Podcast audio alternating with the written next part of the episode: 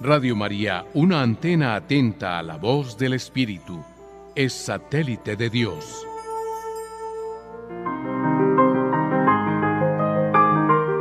Cecilia y Alfredo Velandia, en la mañana de Radio María, traen a su hogar temas de interés, apuntes curiosos, orientaciones de actualidad en diálogos de Radio María.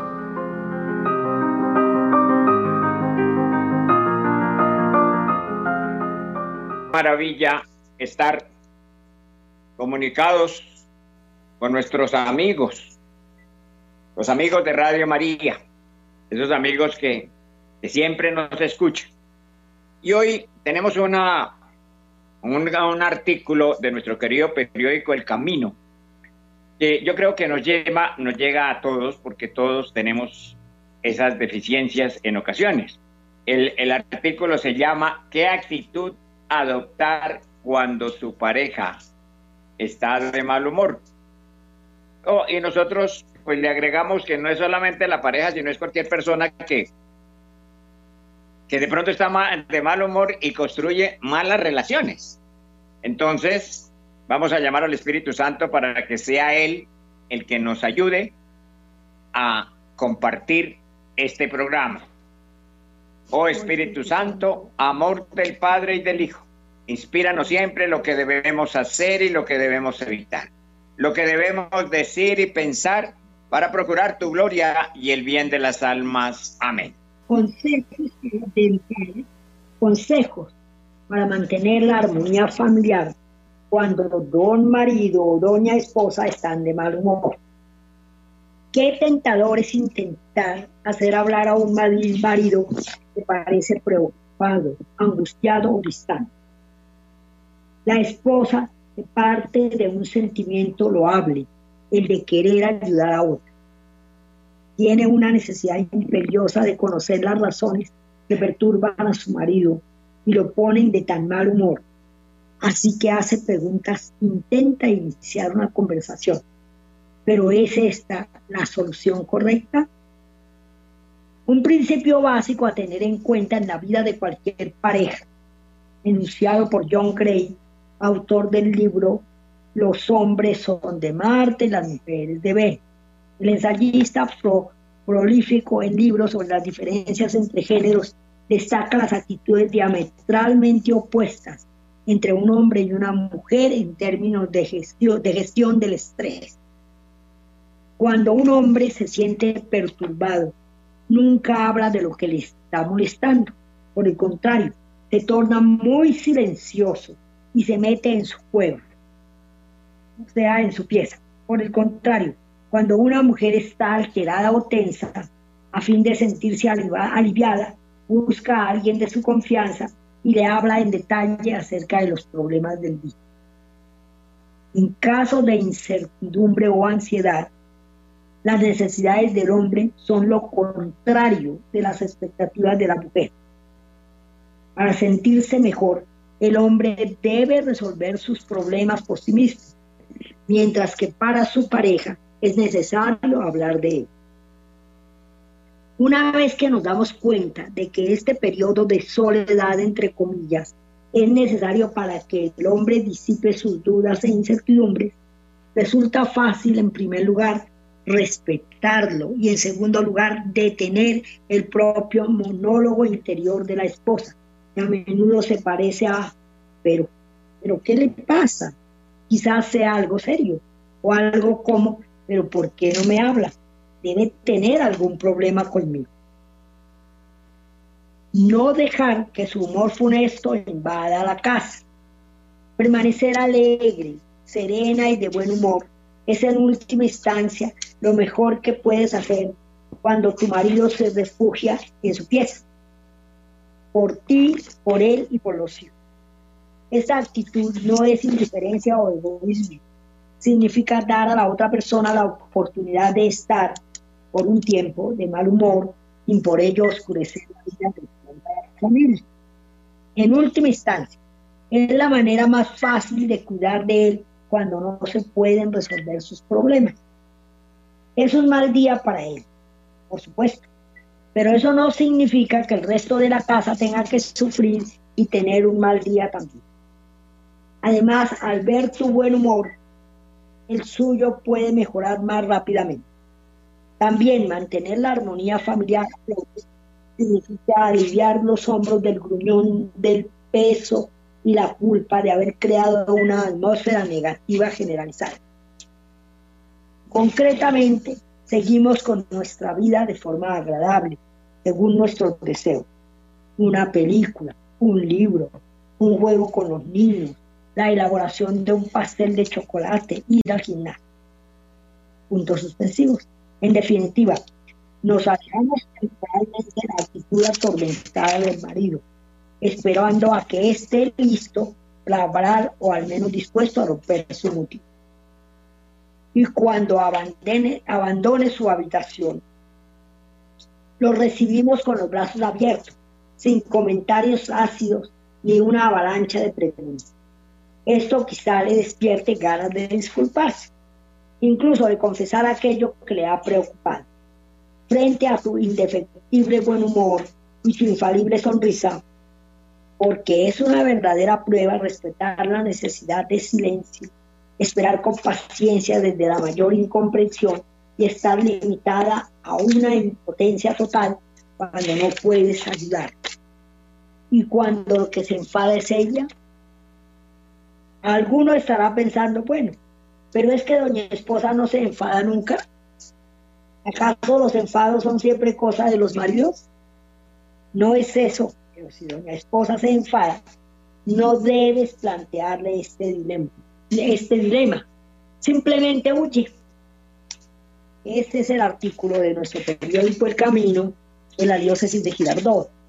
Eh, la cuestión es que Eh, algo que lo aporte. La, la idea de nosotros con esto es mirar de cuánto nosotros somos responsables de, eh, de dañar las relaciones. Esto es importante saberlo porque muchas veces nosotros le echamos la culpa al otro. Y no hay tal. Somos nosotros los que dañamos la relación. Somos nosotros los que de una u otra manera nos creemos como la- de la máxima autoridad y resulta que no.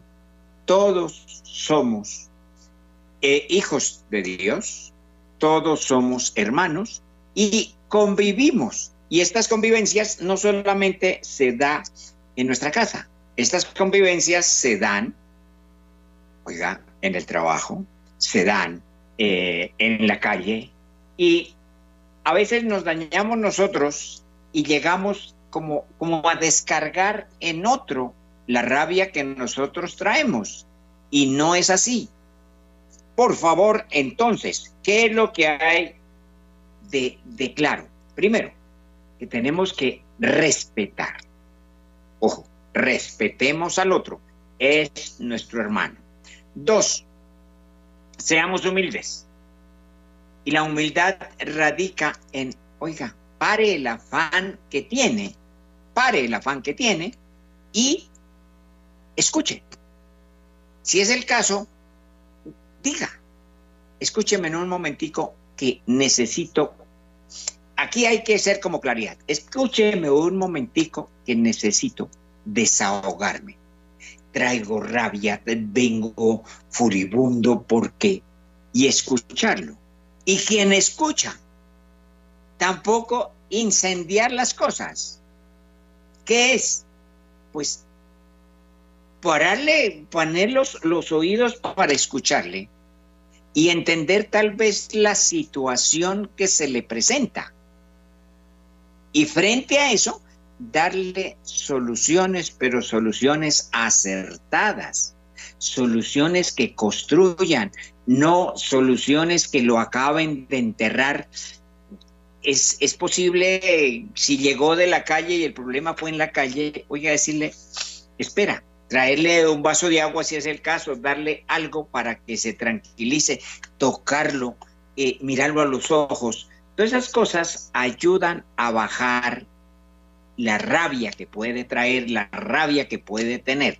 Y entonces, ya así, escucharlo, escucharlo. Eso es fundamental. Hay veces, hay veces no hay que hacer más, sino es escuchar a la persona, ponerse en los zapatos de esa persona si fue que no sé, le quitaron en el Transmilenio, le quitaron sus papeles y, y viene pues con la rabia de que lo, lo, robaron, de que lo maltrataron, de que, bueno, de que casi no pase el bus, de que la cita que, que tenía se perdió. Todo eso puede ser, pero eso es de momento. De momento, las cosas de la vida son temporales. Esto que nos sucede hoy pasa. Mañana es posible que nos riamos de lo que nos pasó hoy, pero en el momento nosotros podemos hacer un alboroto y ese alboroto no genera más que pues de pronto una discusión. Y si yo me vienen a contar eso y yo le digo, pero, pero apúrele, pero es que estoy de afán, pero es que no, hay que mirar para escuchar al otro, parar un segundito. Si es el caso, tres minutos y decirle, listo, camina, me acompañas a que estoy haciendo tal cosa y tú me sigues contando. Con esto ya el otro se está sintiendo apoyado, se está sintiendo perteneciente y va bajando la, la rabia. No hay, no hay tal caso que es que ese es mal genial. No, tendrá sus momentos. Todos de pronto tenemos nuestros momentos, pero no quiere decir que ese es nuestro estado común. No, eso no es cierto tampoco. Entonces, ser humilde. Ser humilde es valioso para toda persona. Dos, respetar respetar. Y respetar es, si es en la casa con los de la casa, pues no hay por qué ni maltratarlos, no hay por qué decirles cosas ofensivas, sencillamente se puede plantear. Y eso es, creo yo, creo, porque nosotros lo hicimos, lógicamente que hace una cantidad de años cuando nuestros hijos eran pequeños, en este momento ya son personas de más de 40. Entonces, nosotros lo hicimos de pedir un pare en el momento y tratar con respeto. Eso es, eso es valioso. El papá que se, que se pone a gritar y a maltratar al hijo, así puede ser pequeñito, está perdiendo su labor, su papel de papá. Lo mismo la mamá, que nos ponemos de cantaletosos, estamos perdiendo autoridad, estamos perdiendo afecto, estamos perdiendo todo. ¿Y quién es el, a la larga el que asume las consecuencias? La relación familiar. La relación familiar porque en otro momento ya no se escucha ya se le dice la palabra de cerrar la puerta. Empezó, me voy. Y se va. Y se va, así sea para encerrarse en su pieza, pero no lo quiere escuchar.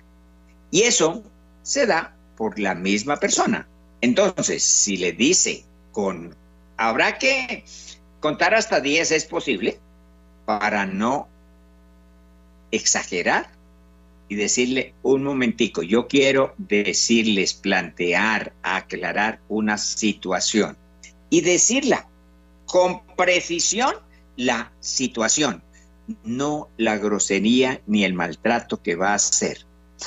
Yo quiero, ah, el ejemplo, yo quiero que en nuestra casa eh, el arreglo de la casa es de todos, lo hacemos todos y entonces, ¿cómo lo organizamos? Y ahí en eso, la gente se empieza a comprometer, empieza a tomar parte. Yo pienso que una de las cosas que son esenciales es que cada uno de los miembros tomen parte en la situación que se está discutiendo, que se está aclarando. Eso, eso es maravilloso y eso quita lo que nosotros estamos diciendo respecto a la actitud que se debe tomar cuando la persona es de mal genio, de mal humor. Ojo, ese rótulo se lo ponemos nosotros. Es que es de mal genio. Que es que está alterado. Es que es impaciente. Es que es posible que las situaciones se den con mucha frecuencia y él esté, esa persona esté desadaptada al medio. Pero ojo, en una casa, como está planteando el artículo, todos somos responsables de la casa. No, que es que yo soy el que traigo aquí la plata. Pues lo felicitamos. Pero eso no le da para que entre a maltratar a las personas. Eso es valiosísimo. Tal vez, tal vez, miremos los que nos están escuchando, que son, miremos cómo está nuestra relación en la casa. ¿Cómo está? Lo, es decir, en todas las casas puede haber momentos de tensión, momentos de paz, momentos de alegría.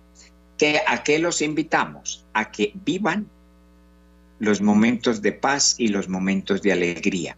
Que cuando haya los momentos difíciles de preocupación, alguien en la casa, el que lo siente, el que lo vive, cite a que nos reunamos para aclarar esto, hablar esto, porque yo me estoy afectando. Eso es, eso es sano. Y sentarnos así sea para tomarnos un tinto, un jugo en la mesa o en la sala y plantear el problema para crecer en relación. La, la obligación de todo cristiano y de todo ser humano es construir relaciones que den vida, que den paz porque a los gritos y a las groserías y a las indiferencias nada se consigue, nada se consigue. Se lo decimos nosotros que tenemos 48 años de matrimonio, con hijos entre los 47 y los 41, y ahí todavía nosotros, cuando vemos en un hijo que las actitudes son incorrectas en su casa, con todo el respeto, lo llamamos y le decimos, mijo, mija, esto. Lo vemos que está actuando incorrectamente por esto, por esto, por esto. Seguramente, y nos ha pasado, plantean sus puntos de vista, pero nosotros le hemos dicho, pero el camino es que usted sea constructor de paz, constructor de armonía y constructor de afecto en la familia. Es diferente cuando un hijo quiere a su papá. Porque hay el respeto, porque hay la ternura, porque hay las ganas de estar allí. Cuando no es así, ay Dios mío, son las malas caras, son los, los juicios, son las críticas y en eso nadie es feliz. Eh, volvamos al título. ¿Qué actitud adoptar cuando tu pareja está de mal humor? Y nosotros le aclaramos y le dijimos que era qué actitud tenemos o adoptamos frente a una persona que decimos está de mal humor.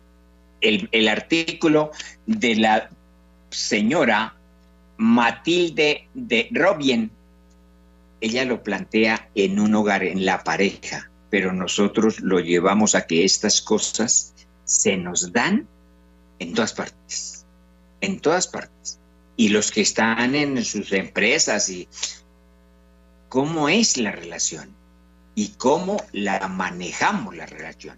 Si el Señor vive mal genial porque vive afanado por la plata, por el poder, no sé, ¿qué estamos haciendo nosotros? Porque la obligación, entre comillas, la obligación de todos es construir relaciones afectivas, relaciones que den crecimiento y que hagan la vida más llevadera.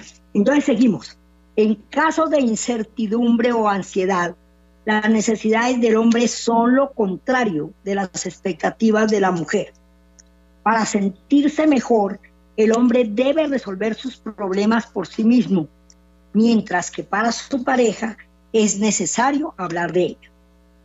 Una vez que nos damos cuenta de que este periodo de soledad es necesario para que el hombre disipe sus dudas e incertidumbres, resulta fácil, en primer lugar, respetarlo y en segundo lugar, detener el propio monólogo interior de la esposa, que a menudo se parece a, entre comillas, pero, ¿qué le pasa?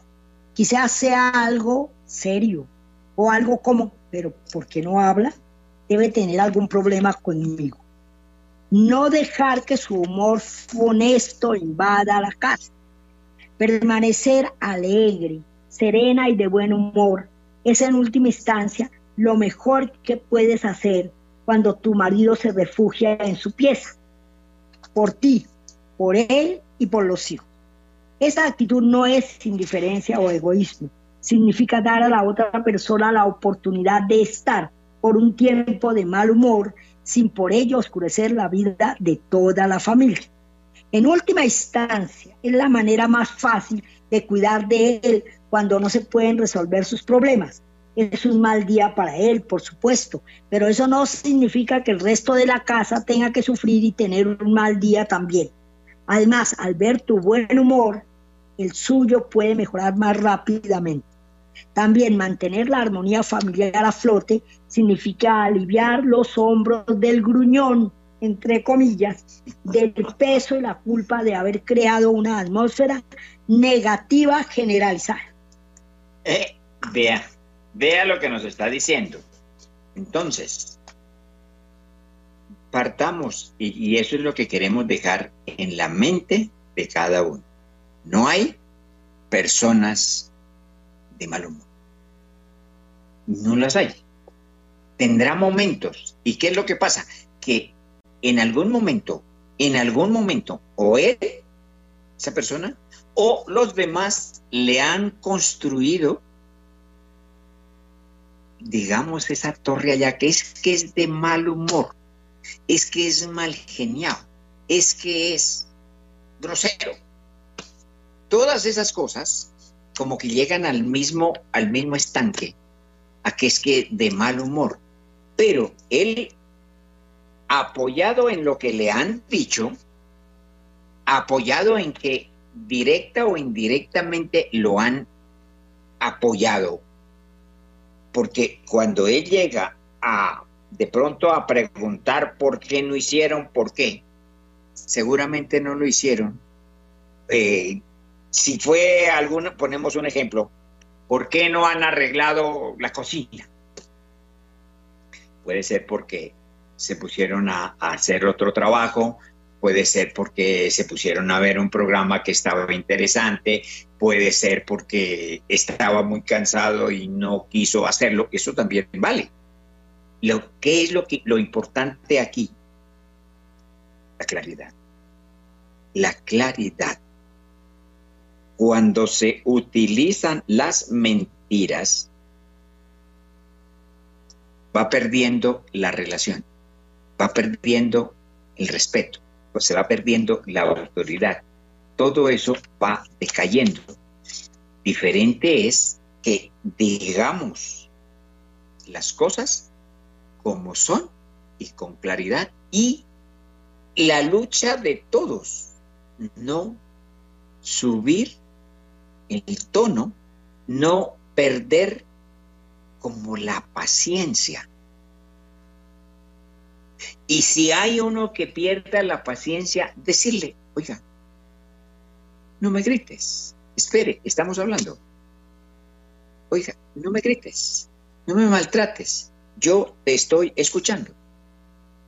Oiga, no me grites, no me maltrates, estoy esperando cuál es la solución frente a esto.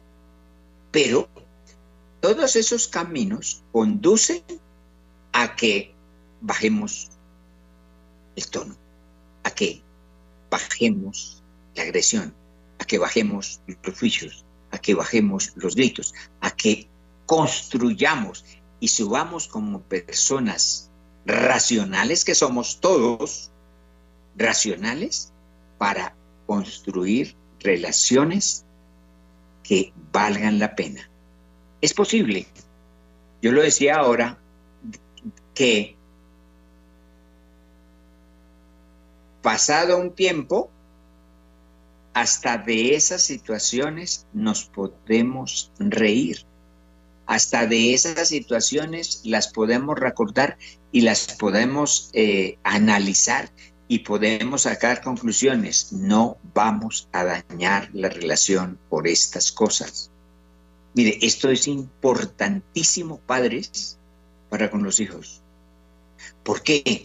Porque si nosotros no los enseñamos con nuestras vivencias a arreglar los problemas así, cualquier día se van de la casa y es bueno que se vayan a construir su vida, pero si no hay posibilidades de construcción de esa vida en armonía, serán unos fracasados o terminan eh, no sé, heridos, muertos en la cárcel, cualquier camino diferente al que nosotros como papás quisiéramos que tuvieran nuestros hijos. ¿Cuál es el, el querer de un papá frente a sus hijos?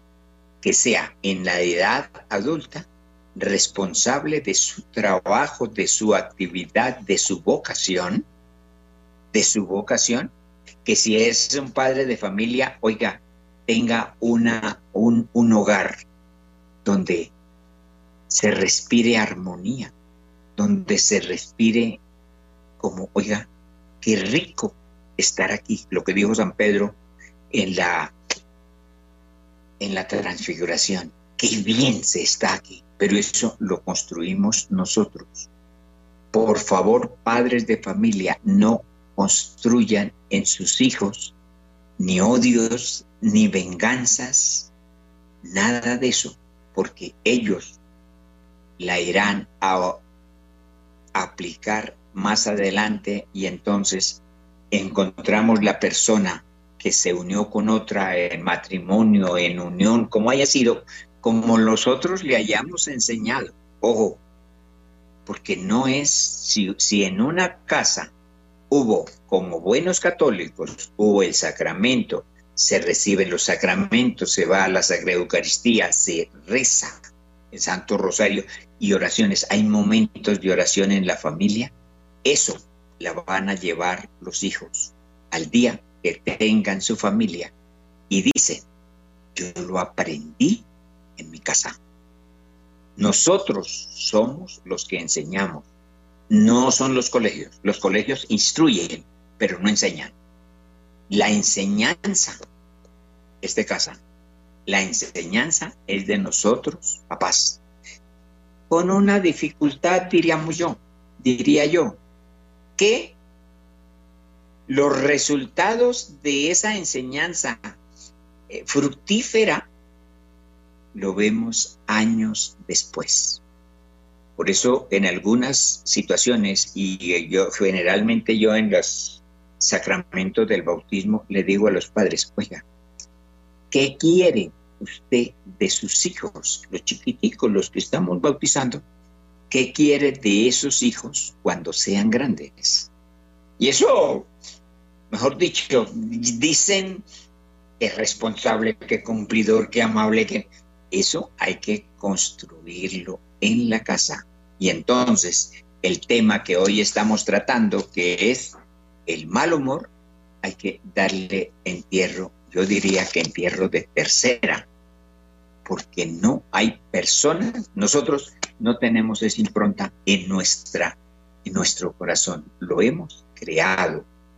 Y eso hay veces también se lo han creado los papás cuando creen que los hijos, mejor dicho, son desadaptados, son incapaces y entonces hay que hacerle todo. No. El hijo debe ser partícipe de la relación, de la vida familiar. Y si él le tocó este porque allá se organizó y, y usted esta semana, este día hace los alimentos. Él se va a hacer los alimentos y es responsabilidad de los otros comerse los alimentos que él preparó, que le quedó bajito de sal. No es necesario, echémosle un poco de sal. Cruda, pero bueno, eso no importa. Pero es construir así relación. Porque si decimos, no, pero es que usted sí no sabe hacer ni un arroz. Eso, ¿qué, construye con eso? Nada. No construye nada. Solamente construye que él diga, ah, me metí a esto y ahora no. No. Que él también reconozca que se le fue la mano en la sal o se le quedó sin echarle o cualquier cosa, pero eso, ya les digo, eso es temporal pero lo que sí es permanente es lo que usted como papá, como hermano, deja en el corazón del otro. Eso es valiosísimo y ojalá lo podamos llevar a nuestra casa. ¿Qué queremos nosotros con este programa?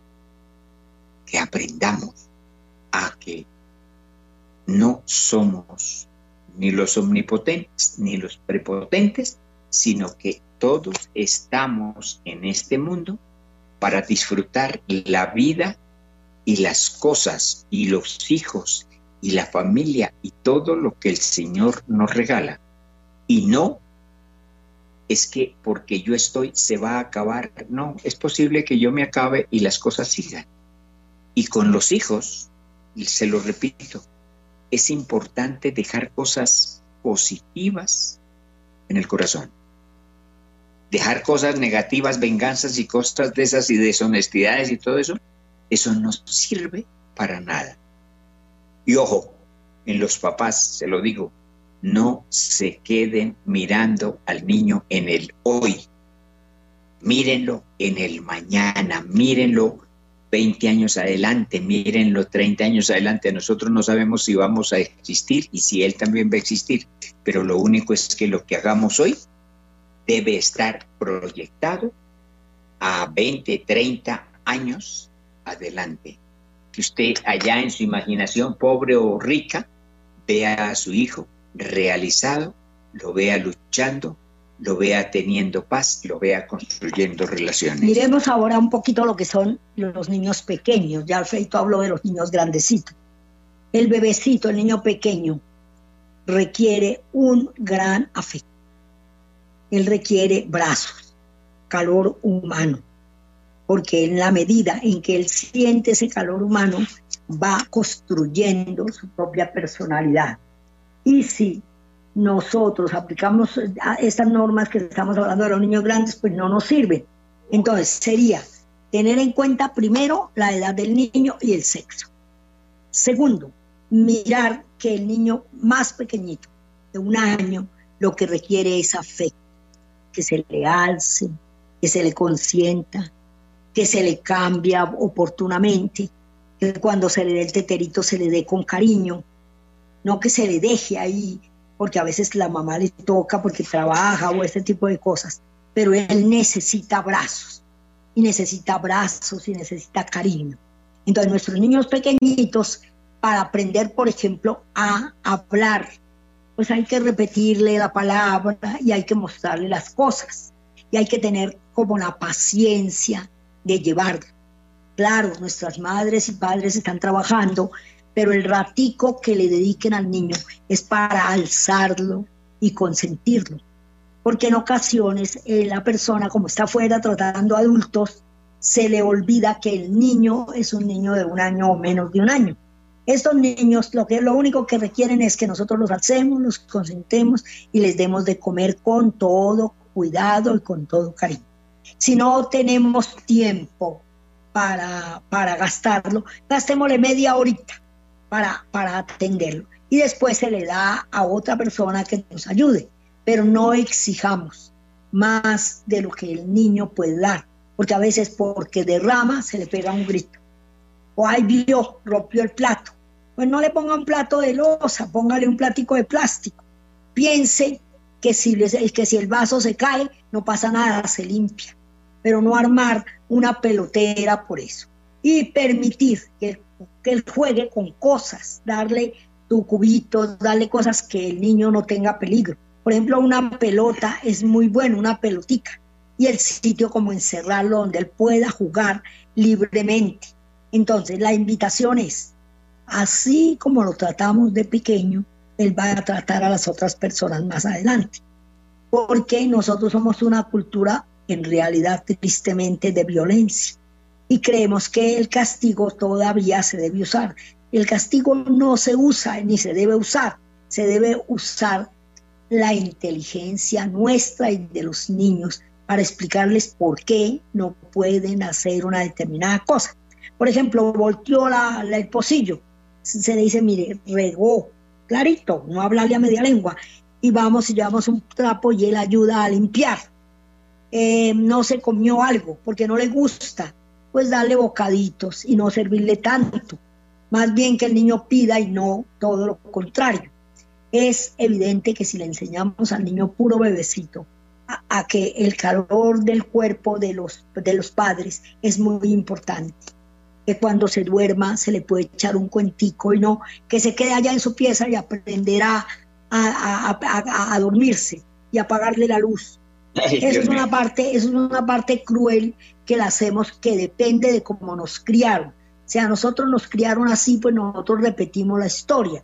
Por eso es importante mirar o hacer una reflexión pequeña de lo que yo recuerdo de mi casa, de mi infancia, cómo me consintieron y cómo me llevaron hasta los primeros pasitos para hacerlo también con nuestros niños. Porque si yo soy una persona tranquila, es porque allá en mi casa me dieron esa posibilidad. Pero si yo estoy enseñada a los gritos, es porque allá en mi casa gritaban. Ahora le doy la palabra al Alfredo para que él continúe.